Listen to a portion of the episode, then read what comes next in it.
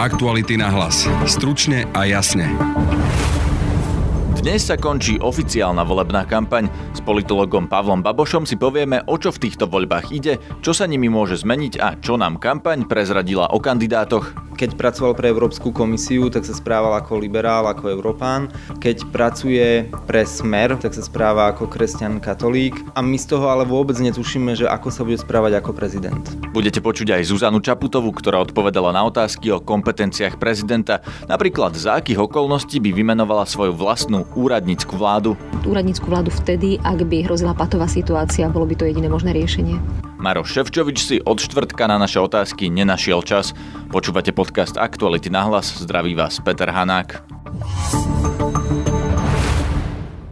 Dnes sú posledné predvolebné diskusie a končí sa aj kampaň. Na webe Aktuality.sk nájdete analýzy obratov Maroša Ševčoviča, článok o tom, ako jeho tým vracia centové dary na transparentný účet ľuďom, ktorí si z neho takto strieľajú a množstvo ďalšieho obsahu o voľbách.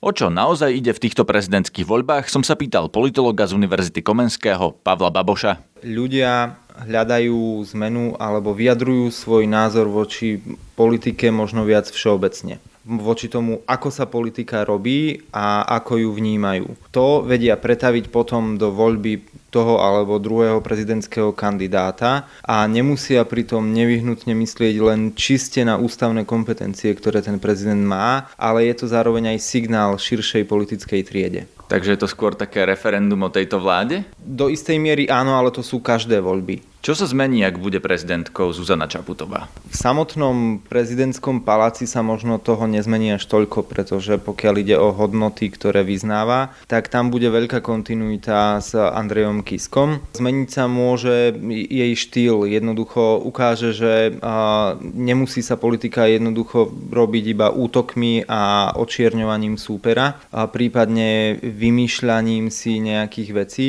ale že jednoducho politik vie aj priznať chyby, chyby, vie oceniť súpera a vie ísť do kampane s tým, že nebude urážať. Ale budeme ju vidieť v tej funkcii, ak by bola takáto aj naďalej? Lebo teraz ju vidíme vďaka kampani, sú diskusie, je to téma, ale ak by ako prezidentka bola v podstate takýto nekonfliktný typ, nebude nevýrazná prezidentka? To záleží od mnohých okolností, ale e, najmä od toho, či tá naša spoločnosť alebo politika bude e, metaforicky povedané v dobrom počasí alebo v zlom počasí. Lebo v, ak, ak ide všetko po dobrom, tak ten prezident naozaj akoby ani nie je viditeľný alebo dokonca až potrebný. E, on vymenuje tých pár pozícií alebo dbá jednoducho o riadny chod ústavných orgánov, ako sa píše v ústave, ale v tom dobrom počasí to, to jednoducho znamená, že si splní svoju povinnosť a nedostane sa ani na stránky novín. Druhá vec je, ak máme to tzv. zlé počasie, čo viac menej od vraždy Jana Kuciaka a Martiny Kušnírovej tu máme. V takom prípade prezident môže zohrávať aj oveľa dôležitejšiu úlohu a byť viac viditeľný.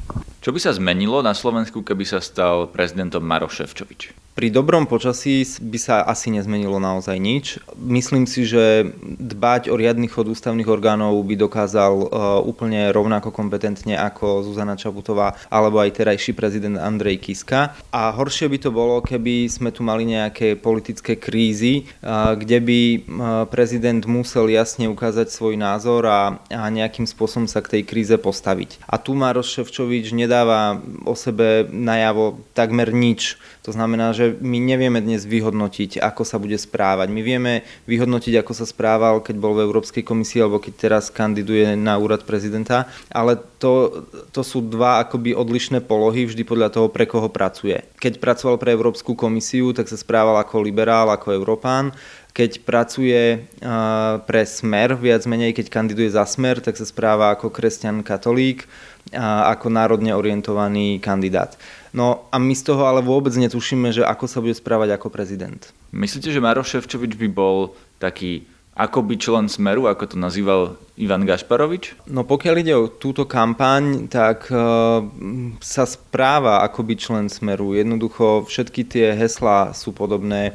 Uh, jeho facebookovský profil uh, riadi agentúra, ktorá robí kampaň Smeru. Kritizuje opozíciu Smeru, naopak chváli všetko, čo Smer robí. Takže ako kandidát sa správa ako člen Smeru. Vo funkcii prezidenta by si podľa vás nedokázal vybudovať nejakú nezávislosť, alebo neveríte mu, že by bol nezávislý prezident?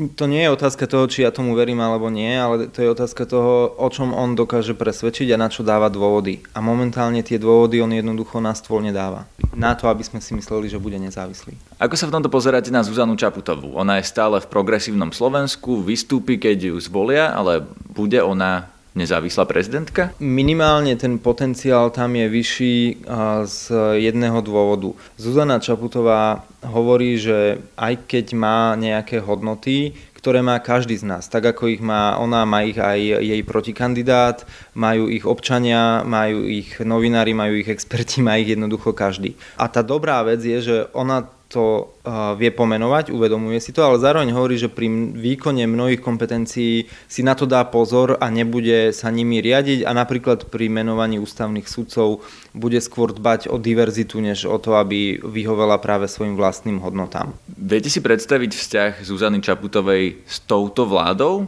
Nebola by ona automaticky v konflikte s vládnou koalíciou? Viem si predstaviť e, veľmi dobrý pracovný vzťah e, Zuzany Čaputovej s touto vládou rovnako ako má Andrej Kiska pracovný vzťah s touto vládou. Nemyslím si, že by robila obštrukcie, napokon sama to tvrdí, dokonca viackrát zopakovala, že ak najbližšie voľby vyhra Smer SD, tak ona poverí aj Roberta Fica zostavením vlády. To znamená, že pokiaľ ide o tieto pracovné, bežné veci, tam problém nevidím. Čo je vzťahy s opozíciou, terajšou opozíciou? Ak by sa po najbližších parlamentných voľbách zmenila vláda a zostalo, zostavovala by ju terajšia opozícia, ktorá podporuje Zuzanu Čaputovú, bude to znamenať, že budú mať vlastne oni aj vládu, aj prezidenta? Tú vládu by tvorilo niekoľko strán a Zuzana Čaputová bola členkou iba jednej z nich, ak vôbec teda Progresívne Slovensko by bolo súčasťou takej koalície. Znamenalo by to skôr, že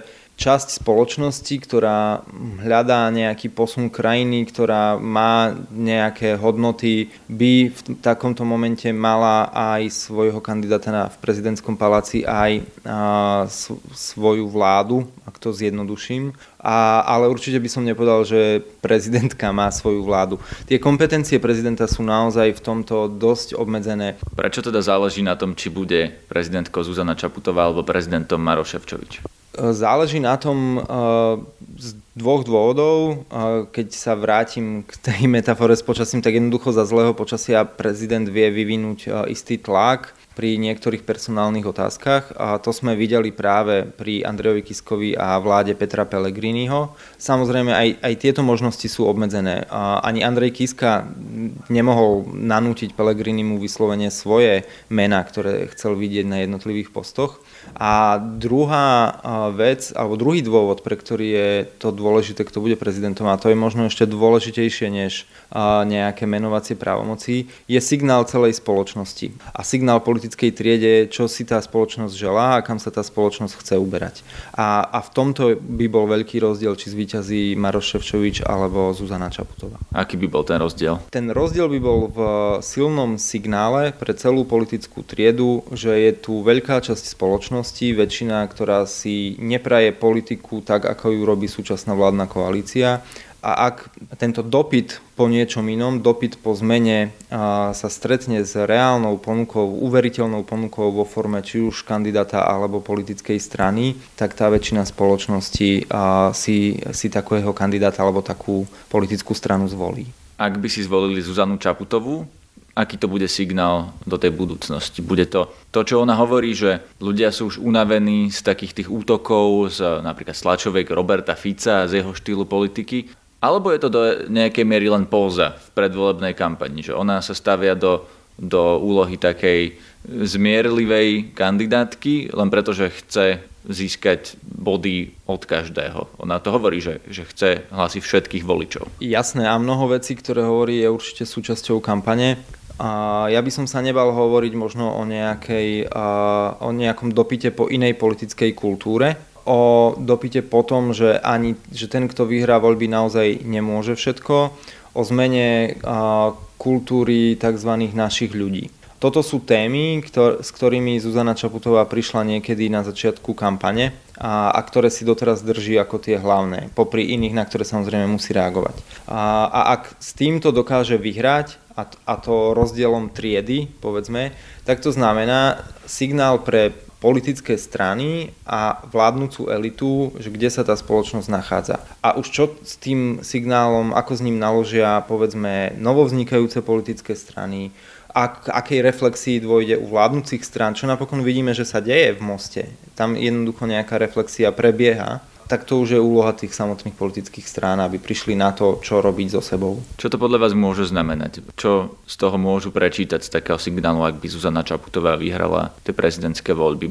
Mohlo by to znamenať, že tie politické strany v budúcnosti budú zmierlivejšie, že budú na seba menej útočiť? Je to vôbec realita v politickom boji? Nie je to tak, že vždy je skupina ľudí, ktorí hľadajú ten konflikt, ktorí hľadajú Kotlabu Harabina a politikov, ktorí útočia? Samozrejme, nemyslím si, že by ten konflikt úplne úplne vymizol, alebo nejaké, nejaká antikampaň. Tá tu bola vždy, len mala inú podobu. To, čo sa môže diať, je, že strany, ktoré, ktorých popularita klesá a ktoré využívajú najmä takéto útočné taktiky, komunikačné taktiky alebo kampaňové taktiky, si môžu uvedomiť, že to nie celkom funguje a že sa ne, nemôžu predbiehať alebo nemôžu byť uveriteľnejší než tie, násil, tie politické strany, ktoré sú autenticky násilné alebo majú sklony k násiliu. Tretí, štvrtý krát prezliekať nejaký kabát, byť raz treťou cestou, raz sociálnou demokraciou, potom nacionalistami, je ťažko uveriteľné, keď štvrtýkrát niekto zase zvolí slovník útoč, útočný alebo priam konšpiračný a súťažiť takto s e, nejakou menšou politickou stranou, ktorá je na tom postavená. Tomuto ľudia nebudú veriť. To znamená, že ak sa bavíme o nejakom signále pre e, stranu Smer, pre stranu SNS, tak e, drvé víťazstvo Zuzany Čaputovej by mohlo vyslať signál, že jednoducho v tomto štýle politiky, ktorú robia, narazili na svoj strop a jednoducho pokračovať v, takej, v takomto štýle im nepomôže preferenčne rásť. Myslíte, že tie prezidentské voľby naozaj dopadnú drvivým víťazstvom Zuzany Čaputovej? Má to už isté? Lebo ak si to veľa ľudí takto povie, tak nemusia prísť voliť a tým pádom môžu mať väčšiu šancu Ševčovič, nie? Neviem, či to bude drvé víťazstvo a napokon, keby to aj skončilo podľa toho posledného prieskumu, ktorý bol zverejnený, čo je 60 40, ani to si nemyslím, že je drvivé. Drvivé by bolo 80-20 napríklad, ale to je, ako, to je úplne jedno asi. Ja si na základe tých prieskumov a toho, od akých kandidátov by eventuálne čerpali podporu, čo zase mal prieskum Focus pre Markízu, tak ja si neviem predstaviť, čo by sa muselo stať, aby Zuzana Čaputová ten náskok stratila. A... Napríklad jej voliči by mohli neprísť k voľbám, lebo by si mysleli, že už to má dávno vyhraté. Áno, ale ten náskok bol uh, vyše 500 tisíc ľudí, to znamená, že 500 tisíc voličov Zuzany Čaputovej by a muselo ostať doma a zároveň všetci Ševčovičovi voliči do nohy by museli prísť. A toto sú veľmi nereálne predpoklady. Celý rozhovor s Pavlom Babošom si budete môcť prečítať na webe Aktuality.sk. Obom kandidátom na prezidenta sme ešte vo štvrtok poslali 10 otázok o najdôležitejších prezidentských kompetenciách. Z týmu Maroša Ševčoviča nám odpovede najprv opakovane prislúbili, no dnes nám oznámili, že si na ne nenašiel čas. Prinášame vám preto odpovede Zuzany Čaputovej. Prvých 5 jej odpovedí o menovaní ústavného súdu, generálneho prokurátora a vlády si môžete vypočuť vo včerajšom podcaste.